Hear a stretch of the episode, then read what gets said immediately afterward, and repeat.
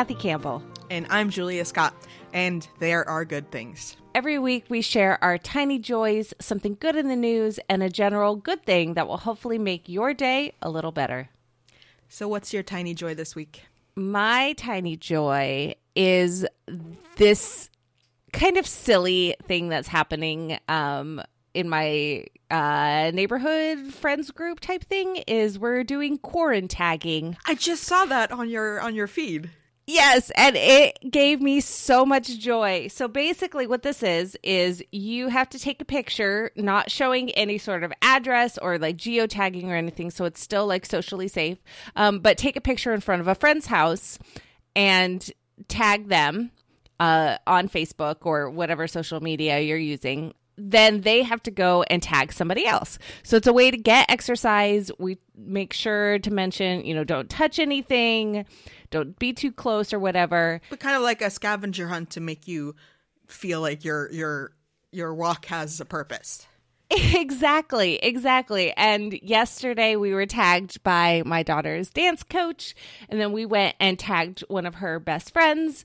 And it was super fun because the picture that her friend, that our friend posted of her daughter was hilarious because she had, you know, the shocked emoji face. Mm-hmm. That was basically it in a 12 year old girl. and it was adorable. And we did um, chalk on the sidewalk that said quarantagged. um, and it was just really fun. And so I'm hoping that this spreads a variety of places because everyone can use a little tiny joy. That sounds really nice. What about you, Julia? I'm just thinking about when I'll have outside privileges again. uh, my tiny joy is kind of weird, kind of silly. It's a miniature dent puller. Uh, so it's I can post a, a picture because it's kind of hard to explain, but basically Yes, it's like a round flat thing that you hold against the side of a car, just like a piece of, of metal on a car, and you flip a little switch, and it kind of creates a vacuum so that you can then pull on it and pull out a dent in the car. That is the purpose of it. They have them in different sizes. But what it also does is you can create the same vacuum on the bottom of a pot or a mug after it's been fired the first time so that I can easily dip things into glaze. And Ah. and a it's a happy thing just that I finally bought one and I'm going to get to try it out, but I also I just love when not just when like weird things can be used as tools or you know for other things, but I also kind of love when things that are very specialized tools for one thing are can then be sort of moved over as very specialized tools for something else entirely that the first group of users would never have have imagined. Plus, it's fun to like, haha, I suctioned onto a table, I suctioned onto an iPad. Like I've been, I've been just like vacuum lifting everything in my house. So in that That's way, it's also it's also fun. Oh my goodness. Yeah, I love when people that are very specialized in a certain way that they're thinking certain th- their brain is working in a certain way for something and they see something that's made for something completely different they're like, "You know what would be great for this? Let me go over here and use this random, you know, auto tool for X, Y, and Z." And I just love how people's brains work. They're And so I, I love in general the weird, funny things people use for. I mean, for pottery and for glazing. Like some people will uh, blow up a balloon inside a, a- like a mug or a bowl or something, so that you can dip it carefully down without getting your fingerprints on like the rim or the outside. So many weird tools. It's hilarious. What's good in the news right now? right now I am going to talk about um, my friend Nolina. Now, Nolina is a porcupine of some species that I'm not quite sure, but she lives in the Oregon Zoo, which is my Can I can I just pause for a second? yes. One of my favorite pottery tools is actually um, two three porcupine quills that I got in a weird uh, gift swap one time. That's amazing. So speaking of weird tools, okay, as you Yes. as you were, Fantastic. So, Nolina is an older porcupine. I think she's like 14 years old. Um, and she gets a lot of exercise by going on walks every day. And my Oregon Zoo, uh, I guess it's not mine, but the Oregon Zoo, which is my local zoo, um, is very good on social media and they've been showing these videos of the walks that Nolina is taking. And they do including... that fun little like waddle where like their butt waddles and then all the yes! quills waddle and it's like a it's weird so dance. cute. But then she also gets to go visit all of the other animals too. And it's the cutest thing because the animals are just kind of like what is that? like the video that we'll link in the show notes um, from this past week is uh, her walking past the giraffes and some of the monkeys, and the giraffe is just kind of like, "I'm sorry, what? what?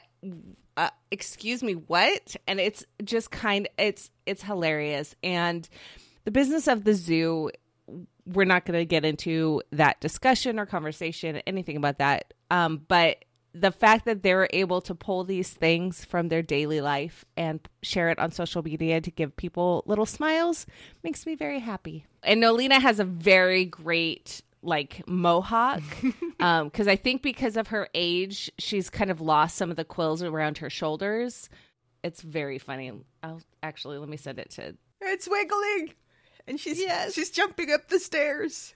She's so happy. Do, do, do, and she she has these like kind of like old man eyebrows in the front. Yes. I love everything about this. Yeah, we'll yeah. we'll link it in the show notes. Yes, it's pretty great. So yeah, that's my good news for the day. That's very good. There's a lot of good zoo content right now. Yes. Yes, they're really owning the fact that there aren't people, so they don't have to worry about like model releases or anything. So they can just kind of do everything. The penguins exploring the zoo is another really good one.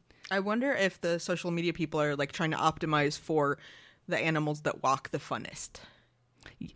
You know what? I feel like uh, I am imagining a meeting where they're like listing animals that A are safe and B like they can let loose in the zoo, but then they're ranking them by the funnest walks. By like waddle factor.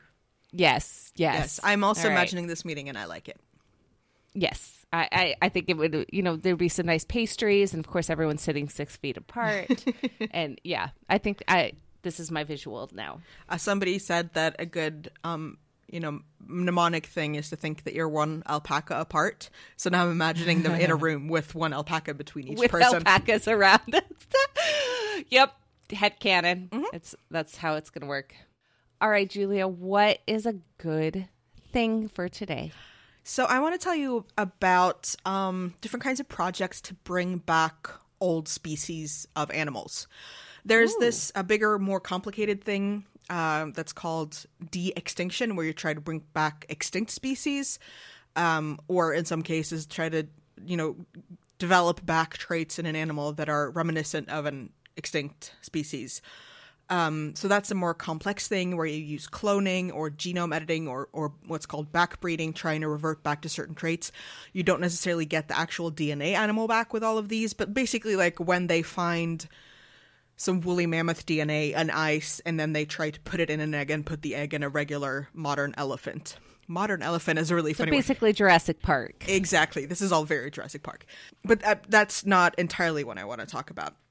Uh, there's actually a phenomenon called iterative evolution, where a species oh. becomes extinct and then reemerges again, basically on its own. Uh, it's happened with a bird called the white-throated rail, um, it's a flightless bird, apparently. Uh, it went extinct 136,000 years ago and then reappeared 100,000 years ago. What? Uh, obviously, it's it's possible that it remained somewhere that we just haven't found traces right. of it. But if you just think about the theory of evolution, it does suggest that a bird could have re-evolved to where it was, so to speak. Uh, this is a sort of take on uh, the selective breeding that we've been doing as humans for thousands and thousands of years uh, you know, we've chosen and bred animals for certain things we want. It could be more fur, more meat, calmer temperament, snub nose, whatever. and size. Yeah. And and that, you know, can come with problems because sometimes and especially before we knew more about like genetic testing and and checking health in general, it has meant that we bred for certain health issues. Mm. And those can be ones that we realize or ones that we don't like you could be like, okay, well, certain dogs can't give birth without a C-section, uh, or Right. you know we don't understand why so many of these cats have heart defects, and it's because like we were trying to breed for this color, but that gene is comes with the heart defect gene, that kind of thing. Uh, but we've also bred animals that can't necessarily like make it without us. They need lots of special efforts for them to do well, and that can be that they're not as um, they're not as well suited for the climate where we keep them, or when you breed sheep to have lots more wool, that means that if they escape, they can't make it. You remember that picture of Shrek, the escaped sheep? That's just this like huge Yes. ball of wool, which is kind of funny, but it, but it also you know that is very painful. That is dangerous because the sheep is very um, vulnerable to attack. Like yes, the wolves can't bite bite through it, but it's way more vulnerable because it can't move. So this can be uh, about reverting sort of to a, a, form of an animal that needs less effort and resources from humans, that's more adapted to the place it's from and lives in. Uh, and it can be about wanting to bring out cer- certain sort of local specific traditional or historic traits in an animal. And sometimes just to be like, well, you know, we used to have this, we feel it's important to have some forms of, of traditional, more traditional animal where where we live um the same way that you have places that still will do certain types of crafts you know by hand or with really old tools Right. just because you want to keep keep that knowledge and keep the results even though they might technically be seen as you know much slower or not as um, luxurious in results but you want to have that knowledge which you know in in the apocalypse is very useful Yeah, it's true. I, I would think this is similar to like heirloom tomatoes yeah too. Yeah. Yeah, exactly. Because you we have lots of examples of of plants that have disappeared, sometimes through not necessarily the fault of humans, but also because like carrots originally are very very small and purple, and you know all these. I think they still have like some kind of heirloom carrots in places, but Oh, but sure so many do. vegetables are originally much much smaller. So the kind of project like this that I know the most about is sheep, primarily the original Swedish and Nordic breeds of sheep. Uh, to be clear, sheep are not an original original Nordic animal, but it's been you know in the tens of thousands of years since they both you know migrated here, were domesticated in other places and brought here. We had these you know local varieties of sheep, and then about four or five hundred years ago, they started importing other kinds of sheep, primarily from from the UK, but other places as well, because um, there was this thought from different sections of, of government and probably the nobility that they didn't think that our own sheep had wool that was soft and luxurious enough, uh, and they wanted to breed sheep that gave more wool. Uh, because you would have, I mean, this was also a time when when textiles in general, you know, over the f- few hundred years after that, where textiles began to be more accessible and you would have more than a few outfits and then you also needed sheep. So over the next couple of hundred years the, these you know smaller hardier nordic sheep were almost eradicated uh, but there always remained a small number of small flocks in some places throughout the country uh, and other parts of the nordics. Uh, iceland for instance hasn't had import of sheep in a few hundred years but because they've still um, you know done their selective breeding there they're still not um, sort of close to the original nordic sheep. Uh, so about actually 20 years ago like there's been certain efforts but about 20 years ago there there was this concerted effort to try and, and revive and save some of these breeds on a much larger scale there's a number of traditional breeds that are preserved in a genome bank uh, and you can like register your animals there like with their with their DNA to ensure that this registry is correct and that any sale and breeding of sheep that you know they're truthful and they're keeping in the best interest of the breed. Because it's not just about like can we make a sheep that looks like this and then we don't really care how long you can make you still need healthy animals and a healthy line. Right. so uh, they're called in Swedish allmogefår, which basically means like folk sheep or peasantry sheep, country sheep, uh, and that's a collective name for a number of of uh, specified breeds, which I can pronounce for you if you want, but they're basically named Yes, for please. for the specific regions where they were common. Uh, so we have Dala pälsfår, Roslagsfår. Får means sheep in Swedish, so that's why I'm going to keep Okay. saying that word. Uh, fjällnäsfår, gästrikefår, hälsingefår, klövsjöfår, svärdsjöfår, tabacktorpsfår, värmlandsfår, åsenfår. And they all have very distinct, primarily distinct types of wool. Uh, that traditionally have also been used for very different things. So you have ones that are used to make um, you know, huge tapestries or ones that are used for the outer layer of clothes, and the ones that are used for whole, like sheepskin rugs that are very good for like pressure sores, for instance. Like you can both put babies and old people on them. So they have very different, um, different qualities of wool that can be used for very different things, and that have a much wider variety than this sort of your generic, sort of basic sheep sheep, like the sheep that you think of. Uh, that will, Right. will have way more sort of consistent wool, but that won't have that same variety of wool necessarily. There are similar programs in other countries. Uh, Norway, in particular, is very proud of their their local breeds, uh, and very very proud of their Norwegian wool and wool industry. And obviously, you see these kind of projects not just with sheep, but uh, with farm animals, not just in the Nordics. Sheep make a pretty good example because it's not just it's it's very visible what the differences are because they have very different colors, Right. they have different body shapes, they have different, you know, uh, and I just think it's interesting to, you know, both both the parts of it that are about like trying to, well, yeah, backbreed is, is the term for it, but like trying to turn back the clock on maybe some of the damage that we have done trying to civilize animals, so to speak, and try to have Right. animals that are more suited um, and that have a, a difference and that aren't all the same. But also, just like from a history nerd perspective, it's just interesting to be like, all right, well, we had these animals and we had them traditionally in different parts of the country.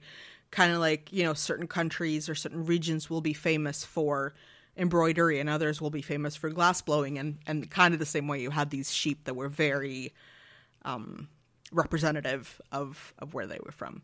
So I just think it's the whole thing about saving and Jurassic Parking uh, Right. animals like that is is very cool. Yeah, using the science that we have now to throw it back to a different era almost. and also just the science of, tr- of figuring out certain things like from what little we have of extant garments from you know 100 200 800 years ago and what's written about them to figure out like what kind of different fabrics were used for what things and what sheep did that mean and you can see like how much wool did one sheep produce in the middle of the 19th century and then 50 years later and 50 years later and 15 years later and and all those things that can help us figure out a lot of things about those sheep even before we were able to find you know DNA traces in whatever the sheep equivalent of amber is you know right.